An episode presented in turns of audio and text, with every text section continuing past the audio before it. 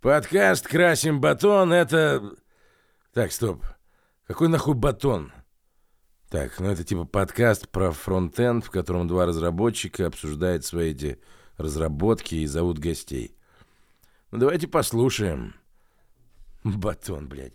Придумают же нахуй.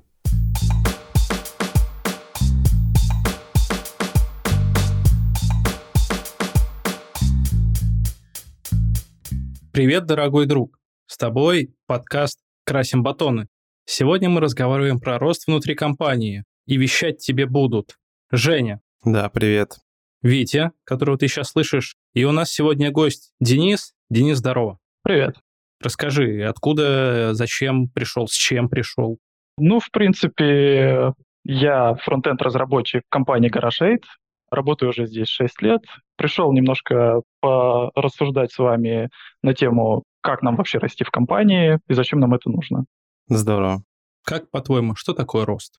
Ну, рост может быть разный. У нас бывает и горизонтальный, и вертикальный. В основном, конечно, все стараются расти внутри компаний э, вертикально, то есть выбрать, например, одну профессию и дорасти, не знаю, до лида, например. Можно еще выше куда-нибудь дорасти. Но бывает иногда горизонтальный рост. Это когда ты пробуешь какие-то смежные технологии, можешь даже пробовать и не смежные технологии, можешь стать э, продуктом, а можешь пойти в АПО куда-нибудь. Мне кажется, этот рост тоже интересен для многих пользователей, в принципе, но он более сложный, потому что все-таки требует больше усилий. Если в вертикальном росте мы развиваем свои навыки в текущих задачах, то в горизонтальном нам приходится залезать куда-то в другие места, много непосредственно людей дергать, которые должны нам, наверное, помогать как-то вырасти, нас менторить и направлять.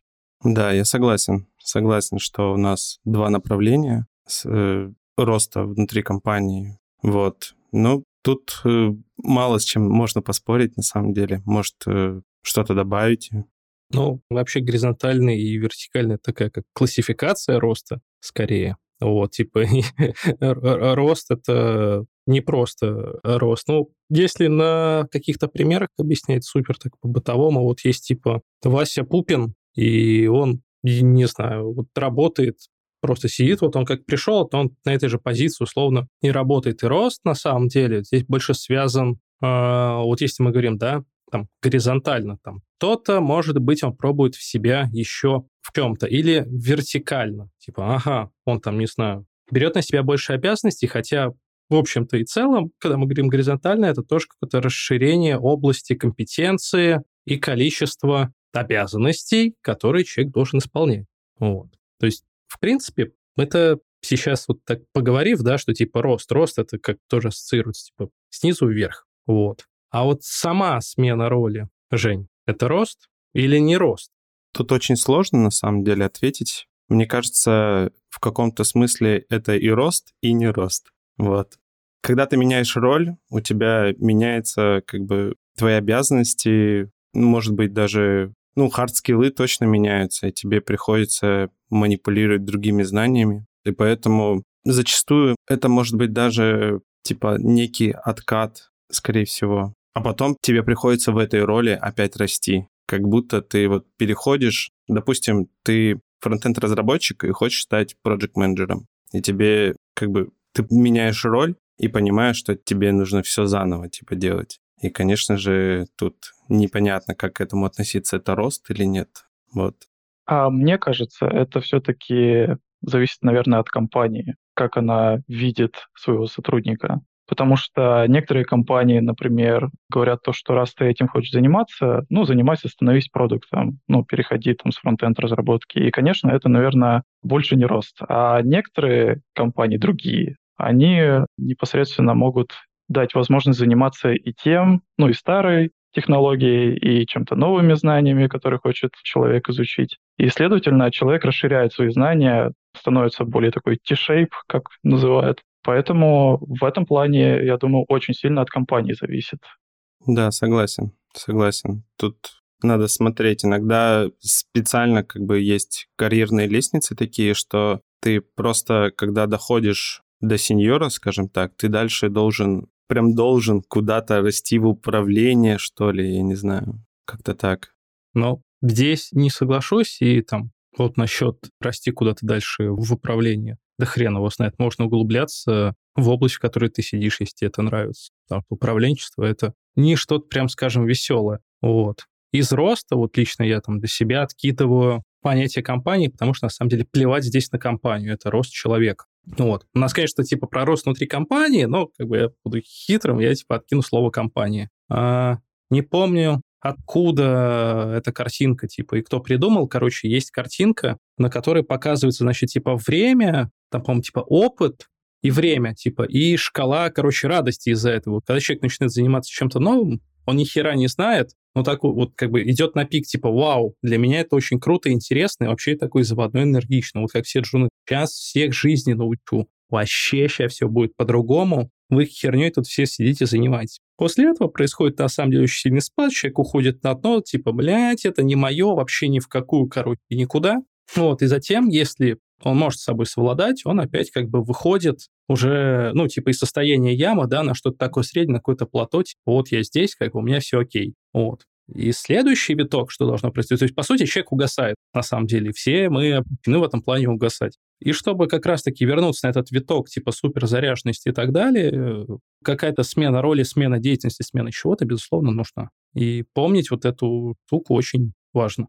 Да, согласен. Но тут можно как раз-таки, как ты говорил, добавить некоторых обязанностей или, ну, где-то убавить, где-то добавить, чтобы человек поделал какую-то другую работу, чтобы ему было интересно. Может быть, отдать ему, не знаю, роль скрам-мастера, например. Почему бы нет? Проводить э, синки, встречи различные, какие-то такие штуки, если, конечно же, человеку интересно. А может, вообще ему не интересно и не хочется расти. Что делать-то в этом плане? И может вообще не надо ничего делать. Кстати, да, я встречался с такими людьми, которые сидят на своем месте, и они там с джунов плюс на самом деле не очень сильно хотят расти даже э, вверх, а уж точно не хотят расти еще и вширь. Поэтому тут, наверное, от человека зависит, опять же. Кому-то хочется не объять необъятное, а кому-то сидеть и спокойно получать зарплату, понемножко получать опыт, и вроде все будет замечательно. Поэтому, не знаю, мне кажется, тут дело человека. Если он захочет, конечно, расти, то он найдет способы. Он найдет э, возможность доказать бизнесу, зачем нужно ему расти как вертикально, так и горизонтально. Он найдет себе другую работу, если бизнес никак не будет удовлетворять его потребности. Но если человек просто хочет сидеть, он будет сидеть и выполнять свою работу монотонно каждый день. Ну да. Ведь, а ты как думаешь, это хорошо для компании, например? Типа, если человек не хочет расти, да? Честно? Плевать. Ну, не хочешь расти, не надо расти. Это можно поставить знак равно. Хочешь учиться, как бы. Не хочу учиться.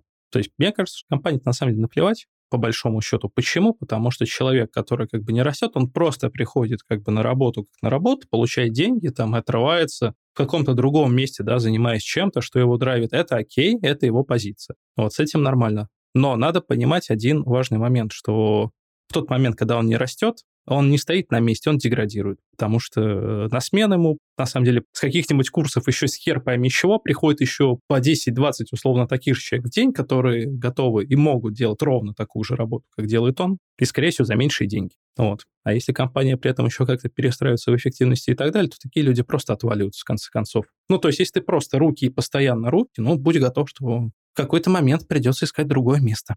Все так, все так. Но есть разные, как мы говорим, компании. Сегодня про компании идет речь. И да, есть разные компании, для которых это нормально, что люди не растут, они выполняют свою работу хорошо, качественно. Но это при условии, что компании не будут сами по себе расти, они как бы делают одну и ту же рутинную работу, и этого достаточно. И также сотрудники будут делать одно и то же, и будут получать свои денежки, будут э, как бы спокойно ходить на работу, потом идти домой или по своим делам, и для них это будет нормально. Почему бы нет, в принципе? Ну, тут еще видишь, какой момент интересный. Если у тебя все одновременно хотят расти, с большой вероятностью у тебя команда из рок-звезд. Потенциальных из звездочек, вот, это добром не кончится. Они просто не смогут договориться. Плюс, э, если у тебя очень много кто готов расти, значит, их надо куда-то всех сунуть. Ну, то есть, да, это как э, при поступлении в универ на одно место 10 кандидатов. Ровно такая же херня. Вот, а им на смену надо еще кого-то найти. Ну, кстати, поинт про то, что они потом перерастут в рок-звезд и не смогут договориться, мне кажется, это тоже некий ментальный рост. Ты должен уметь договариваться все-таки. Этот навык нужно прокачивать, и это значит, ты тоже растешь, чтобы уметь договариваться, находить какие-то точки общие, чтобы было комфортно всем. Ну, или как-то решать эту проблему все-таки. Ну, тут видишь, в чем прикол. Не должно быть больше одного капитана на корабле. А вот это потенциально становится типа несколько, и это все не ведет ни к чему хорошему, кроме типа нет, не так, мы сейчас будем, не знаю, устраивать конфликты, херово работать и так далее. Вот этой компании не то чтобы интересно. А это знаешь, как сейчас компании, они же не набирают людей, чтобы смотреть на них как на двух обезьянок с ножами в клетке, которые дерутся. Людей нанимают для других целей. Бля, теперь я хотел посмотреть на драку двух обезьянок на ножах. Я думаю, что такое уже есть. Возможно. Или можно заставить нейросеть сгенерировать. Почему ты, Женя, вообще спрашивал про рост? Типа, зачем это компании? Можем пойти дальше, на самом деле. А как вы думаете, почему компании заинтересованы в росте сотрудника? И выгодно ли это вообще для них? Ну, в основном, я думаю, конечно, компания, если большая компания, то она заинтересована в росте своих сотрудников, чтобы сотрудник, во-первых, не скучал. Мне кажется, это одно из самых важных решений для компании, потому что если сотрудник заскучает, то он, скорее всего, покинет компанию достаточно быстро. Какой-нибудь умный, там, серьезный человек, middle плюс, он явно не захочет одним и тем же заниматься монотонно всегда. Ну и, в принципе, для компании это полезно, то, что она может выращивать людей, удерживать их долго, и люди могут приносить бизнес-ценность прям, мне кажется, очень хорошую, как в одной сфере, так и в другой. Например, у нас в компании есть как матрица компетенции, э, немножко так про свою компанию расскажу. И по этой матрице компетенции у нас можно искать себе менторов, которые научат тебя какой-то другой компетенции, если это востребовано в компании. Она у нас имеет градацию от 1 до 10, и то есть человек может ну, по каждой матрице пройтись и посмотреть, что ему захочется вообще делать. Например, пойти там в автотестирование, ну, предположим. Был копирайтером, стал автотестером. Компании это надо, окей, надо, ищем ментора, нашли ментора, он променторил человека, полгода прошло, оценился по матрице, зарплата увеличилась, человек счастлив. Зачем ему ходить в другую компанию? Он может закрывать сразу две позиции, как копирайтер, так и автотестировщик. Иногда у нас бывает даже, кстати, и по четыре позиции закрывает, и я думаю, там зарплаты тоже растут как-то очень хорошо. Да, отдельная мотивация расти. И получать какие-то компетенции. Причем потом, ну, это бонус, ну, всегда и везде, мне кажется. То, что ты знаешь и тут, и там, и понимаешь, почему там смежные э, команды так или иначе поступают, и там, не знаю, если фронтендер э, знает что-то про дизайн или про UI UX, это как бы хорошо играет свою роль, когда ты делаешь какие-то компоненты для UI-кита, ну вот, кстати, могу сказать, почему бывает иногда все-таки для компании невыгодно, чтобы человек рос. У меня знакомый ездил на конференцию, и там непосредственно компании тоже выступали, и этот знакомый увидел э, стенд такой интересный, там подошел к представителю бизнеса, они что-то разговорились, и там состоялся такой диалог, то что э, зачем расти вообще, растить внутри компании человека, если ты его вырастешь, ты потратишь на него деньги, грубо говоря, он откуда-нибудь там ну, не знаю, из Казани, да, получает среднюю зарплату, а ему потом предложат зарплату где-нибудь в Москве гораздо больше, и он просто уйдет. То есть, получается, бизнес потеряет и в том, что он обучает человека, но и тут как бы человек уходит, и профита никакого нет. То есть вот здесь на самом деле тоже нужно понимать, что может и бизнес дать, в принципе, людям в плане зарплаты, ну и не только. Но это всегда были для меня странные компании, если честно. Потому что, ну, как минимум бизнес или вообще как бы структура компании заинтересована в том, что вот условно есть компания, очень грубо говоря, есть три менеджера, да, каких-то там, не знаю, три лида, пусть будет так. И вот в момент, когда кто-то из них уйдет, один из да потому что вот ушел, надо кого-то на это место посадить. То есть, по сути, преемник должен быть всегда. Ну вот, и здесь обязательно рост. Просто не всех сразу в преемнике готовить. Или как в игре в кальмаров отстреливать. Игра в кальмары. Вот. Но кто-то один должен быть обязательно. Да, но мне кажется, что компания, если она занимается ростом, растит своих сотрудников, она, конечно же, должна оценивать рынок, рынок кандидатов, вот, и чтобы сотрудники после того, как выросли, не переходили в другие компании, а, соответственно, компания должна создавать условия для того, чтобы человек дальше хотел работать внутри компании. Также, может быть, менять роль или что-то еще.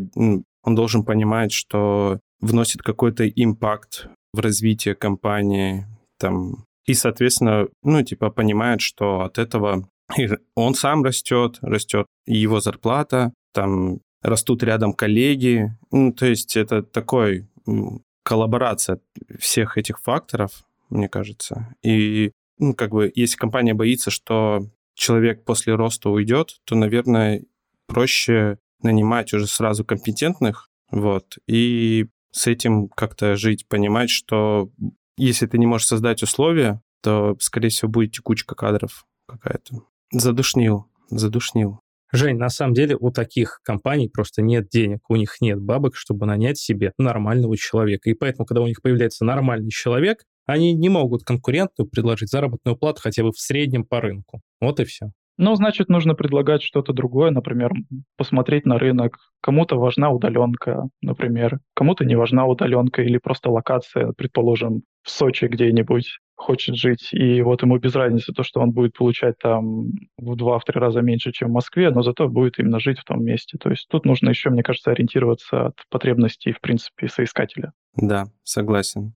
А что делать, если компания не хочет, чтобы ты рос, ну или твой руководитель не хочет, чтобы ты рос? Что, сразу увольняться или что делать с этим? Но мне кажется, тут все-таки нужно поговорить с руководителем, если ты можешь до него достучаться, конечно, потому что зачастую руководитель сидит где-то далеко, и ты до него никак не дотянешься. Но если все-таки получилось, или есть HR вдруг, хотя бы с ними пообщаться, зачем нужен твой рост. То есть, мне кажется, если тебя устраивает, в принципе, все в компании, но как бы нету большого там желания у компании, чтобы ты рос, нужно как-то объяснять, стараться с точки зрения денег. То есть я смогу выполнять вот такие задачи, смогу выполнять задачи там больше, быстрее. Если там наймем больше людей, то тогда будем еще больше выполнять задачи. Но опять же, это главное, чтобы тогда руководство не сидело просто так, а принимало какие-то там решения, готово было расти, там не боялось что-то делать новенькое.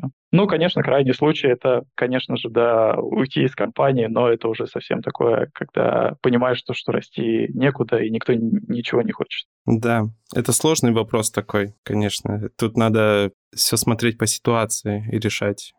Если происходит такая ситуация, когда компания хочет, рос, и первое, что приходит на ум, это я сейчас уволюсь, блядь, собрал вещи, уебывай отсюда вообще подальше. Ну, типа, эта позиция очень детская в этом плане, типа, и на нее реакция будет, соответственно, детская. Вот, что типа либо так, либо никак. Ну, все, пока. Вот. А, да нет, первое, что надо сделать, реально поговорить. Понять как бы водные, то есть какая вот с другой стороны вообще картины, какие причины на это.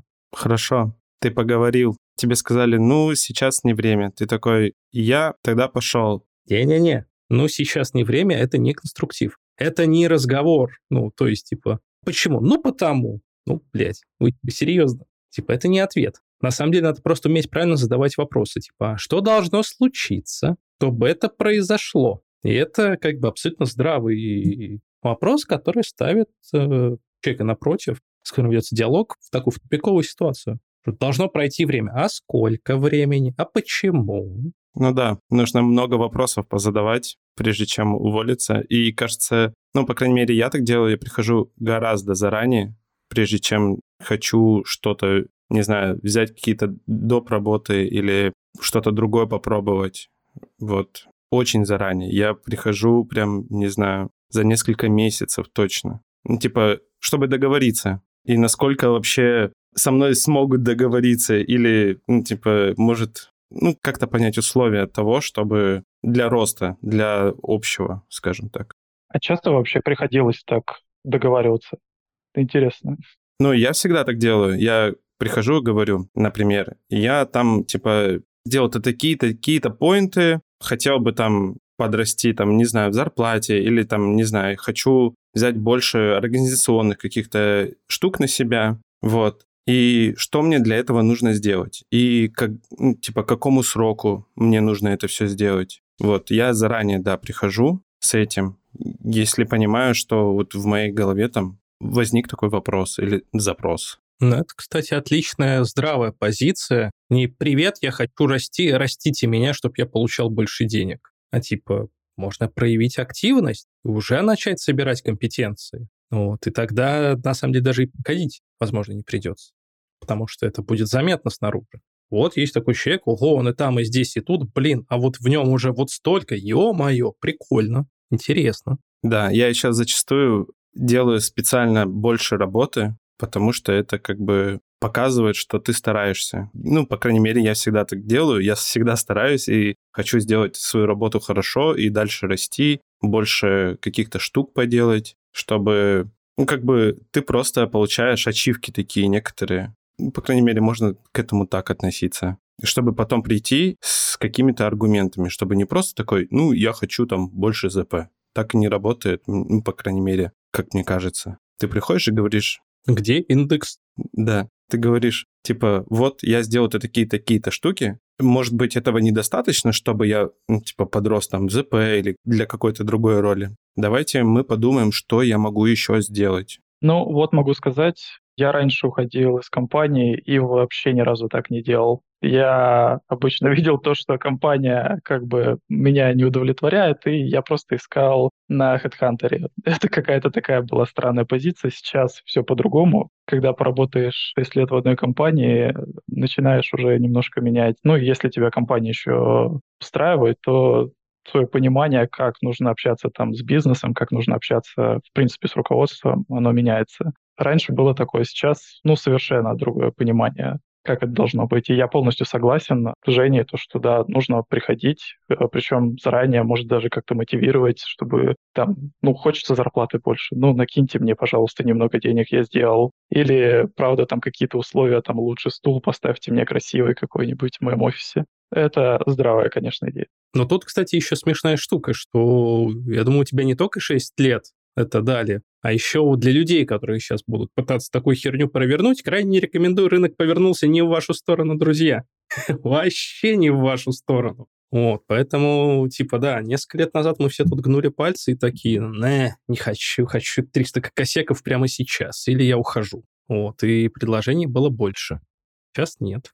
Но мне кажется, еще сами компании выросли именно по отношению к сотрудникам. Ну, по крайней мере, те, кто хотел вырасти и поэтому они стараются как-то в этом плане работать тоже над собой, чтобы не было текучки такой. Особенно если хорошие специалисты приходят, и сами по себе люди хорошие, то они следят за этим. По крайней мере, я старался выбирать такие компании, которые пытаются за этим следить или следят за этим. Вот.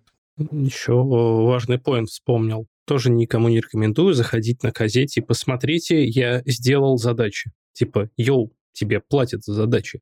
Это не повод, чтобы тебя повысили. Я сделал другие задачи. Я, не знаю, запустил процессы, какие-то компетенции набрал, еще что-то. Да. А просто, не знаю, я вот э, писал компонент э, вот неделю, теперь я это делаю за три дня. Ну, прикольно, здорово. Вот так. Пиши еще быстрее. Ну да, это то же самое, как кубик Рубика собирать. Типа с каждым разом ты будешь собирать его все быстрее и быстрее по одному и тому же алгоритму. Вот. Но это не значит, что ты выучил какие-то э, супер короткие алгоритмы, которые позволяют тебе собирать очень быстро. Вот.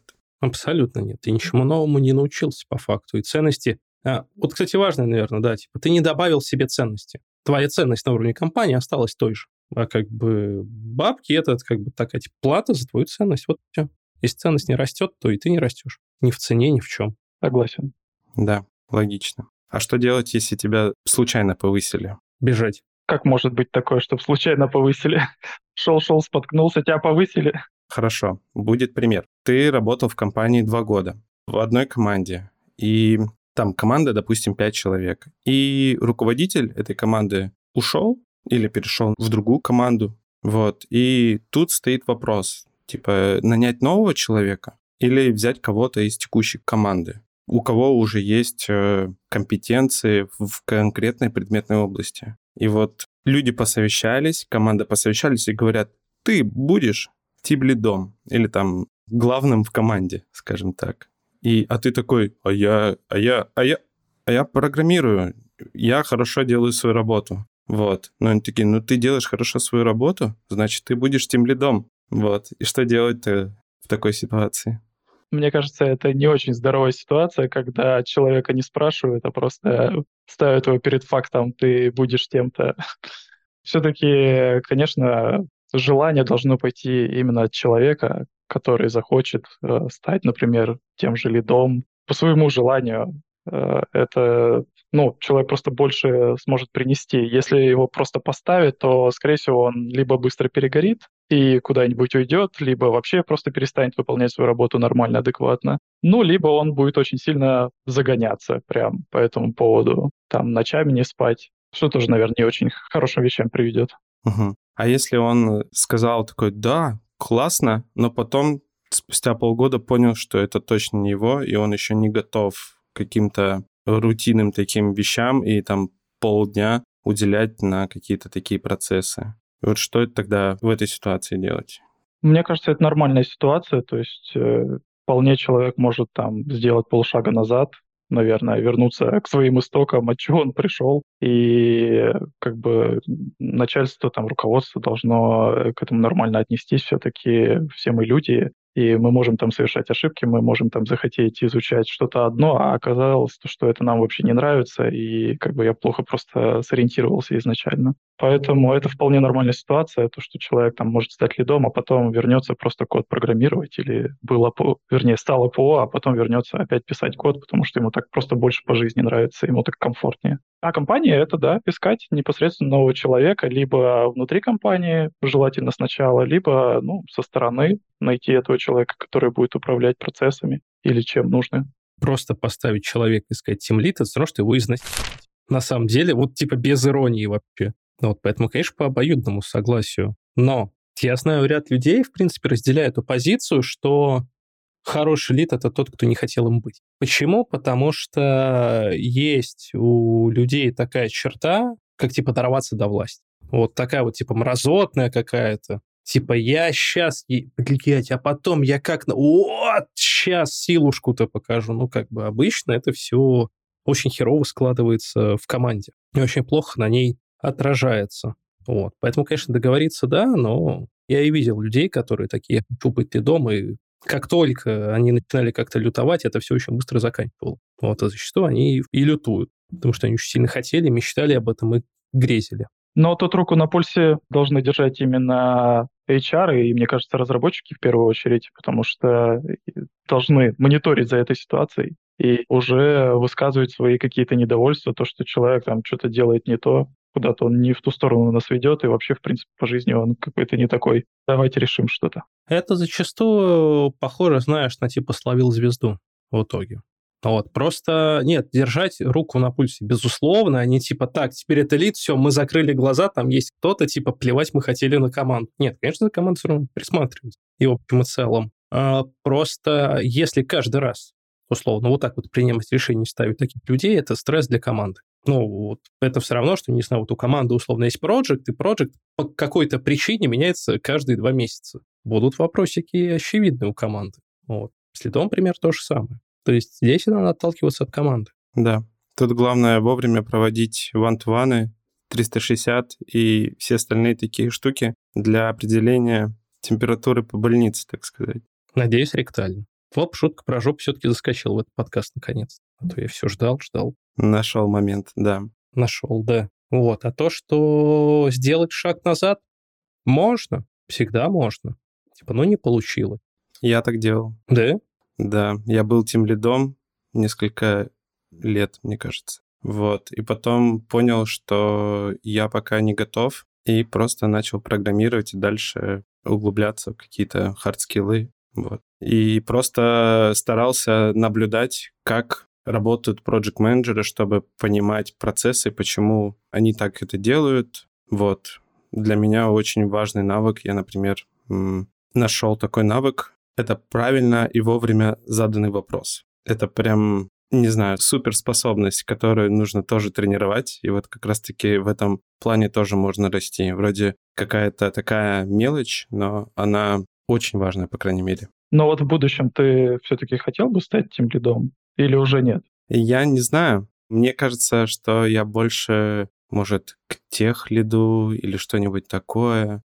Пока еще я не особо э, загадывал. Недавно я думал попробовать себя в роли проект менеджера но понял, что это не совсем мое. Я бы хотел как-то в технических как бы границах оставаться и, наверное, как-то все равно двигаться еще в техническом плане дальше.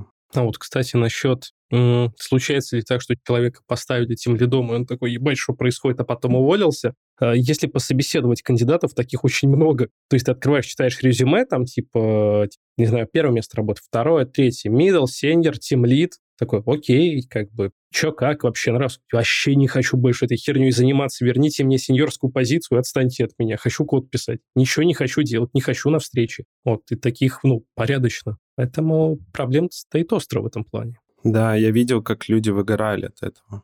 Прям, прям пачками, скажем так, потому что им не надо было, они хотели делать клевые штуки, делать какие-нибудь библиотеки для улучшения там всяких штук в компании, а их просто нагружали э, организационной работой, которая им давалась очень-очень тяжело. Из-за этого там э, складывались тоже неприятные ситуации, но как-то надо из них выходить все-таки было. И потом люди просто, да, увольнялись, типа переходили в другую компанию и просто делали свою работу, обычную техническую, скажем так. Знаешь, Жень, как выходить из таких ситуаций? Как?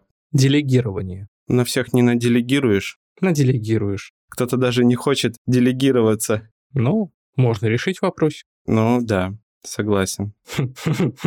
Не, просто делегирование одна из величайших вещей в этом плане. Это в том числе, кстати, и про рост людей рассматривается с точки зрения делегирования, потому что они получают какие-то возможности новые для себя, да, когда лид не замыкает на себе всю такую, блядь, никому ничего не отдам, все сам сделаю и вытащу, это очень херовая история на что-то где-то кому-то доверить, как бы побольше, э, типа, если что-то не получится, я рядом подскажу, помогу, это нормальная штука. Ну, такой тоже рост запросто может происходить. Но мне кажется, это вообще здоровая позиция лида, когда он отдает задачи большей части не себе, а как раз-таки другим людям. Тут не только про задачи, тут в том числе и про процессы. Ну, допустим, расчет фонда оплаты труда ты не отдашь сотруднику, потому что он не должен об этом знать, да. Но при этом, дружище, а давай ты будешь там проводить встречи, там, не знаю, вот сейчас вот целый квартал условно, или там, или вообще навсегда, окей, ну, как бы проводи. Ты же видел, как они проводятся, если надо подсказать, тебе подскажут, типа, нравится, давай, погнали, в чем проблема? Да, особенно если у человека получается. У тебя получается вообще-то, Жень. Я стараюсь. Хуя я сейчас раскрыл такую, оба, вот так вот. Я стараюсь, но я очень самокритичен, и иногда мне кажется, что не получается. Но это больше мои тараканы в башке, да. Но с каждой встречи все, наверное, лучше, мне кажется. Да, конечно. Так что это опыт. Тем более, раз ты все-таки был тем лидом и хочешь в продукты уйти. Так вот как раз отличный шанс. Нет, не хочу я в продукты. А кто чего знает про разные структуры компаний? А ну-ка, а ты что знаешь про них? Про структуры компаний? Я знаю, что есть цвета. Я, кстати, про цвета плохо знаю. Я вот, кстати, про цвета только первый раз от вас услышал. Никогда до этого не знал, то, что есть цвета у компаний по структуре. Нет, есть типа самая типа лютая это красная с очень жесткой вот такой типа вертикальной иерархией. Бирюзовая, а других цветов я и не помню, на самом деле, и не знаю, потому что в этом плане, в теории, я не шибко-то, типа, давайте на, там, по бытовому, например, если мне кто-то расскажет, супер, если нет, типа, да и плевать вообще. Не знаю, в этом плане, вот, наверное, в красных компаниях надо расти двумя способами. Либо играть по очень жестким правилам, что типа отсидишь три года здесь, можешь перейти на следующий уровень. Ну, типа, окей, есть такие правила игры, пусть будут такими. Либо научиться охеренно крысить и манипулировать. Второй вариант это прям вообще четко, да? Да, но он, понимаешь, он подойдет в любой компании. Я имею в виду, вот, ты знаешь, компании, где если ты, не дай бог, обратишься не к своему менеджеру, а к менеджеру этого менеджера, то типа прилетит Паша. Я знаю такие компании. Я никогда в них не работал, слава богу, но я знаю, что такое есть. Это очень странно. То есть вот представь, что не знаю, ты не можешь просто взять и дойти до сетева, потому что тебе надо, и ты знаешь, что он знает ответ на этот вопрос. Нет, ты должен пойти к менеджеру, менеджер сходит к другому менеджеру, потом это все вот так вот провернется бюрократично, и обратно тебе вернут ответ, что нихуя непонятно. Давай еще раз. И ты вот так будешь просто крутиться, как дурачок. Вместо того, чтобы, типа, здорово, надо созвониться, когда время есть. Я себе представляю так красной компании. Это странная штука. Но это работает. А кто-нибудь работал в таких? Нет. Мне тоже повезло, я не работал. Это пахнет как гасуха. Ну вот да. Я работал несколько раз. И как работается в таких компаниях? Когда ты приходишь в такие компании, ты должен понимать, куда ты идешь. То есть у тебя должно быть э, все равно представление о том, э, какая структура у компании. Вот, и как ты там сможешь вырасти, и сможешь ли. Вот. Ну и ты должен прикидывать какие-то сроки. Все равно, если ты знаешь, что там жесткая такая иерархия, тебе будет сложно как-то подрасти, вот, э, то, наверное, нужно еще прикидывать сроки, сколько ты там сможешь продержаться, так сказать, и не выгореть. Вот, потому что выгореть можно очень быстро. То есть э, тут надо рассчитывать, так сказать, риски. И зачем ты вообще туда идешь? Есть разные причины, разные ситуации, и даже в таких компаниях хорошие люди работают, хорошие программисты работают, и, ну, разработчики. Вот. Просто тут надо для себя как бы понимать, почему ты работаешь там, какие плюсы, какие минусы.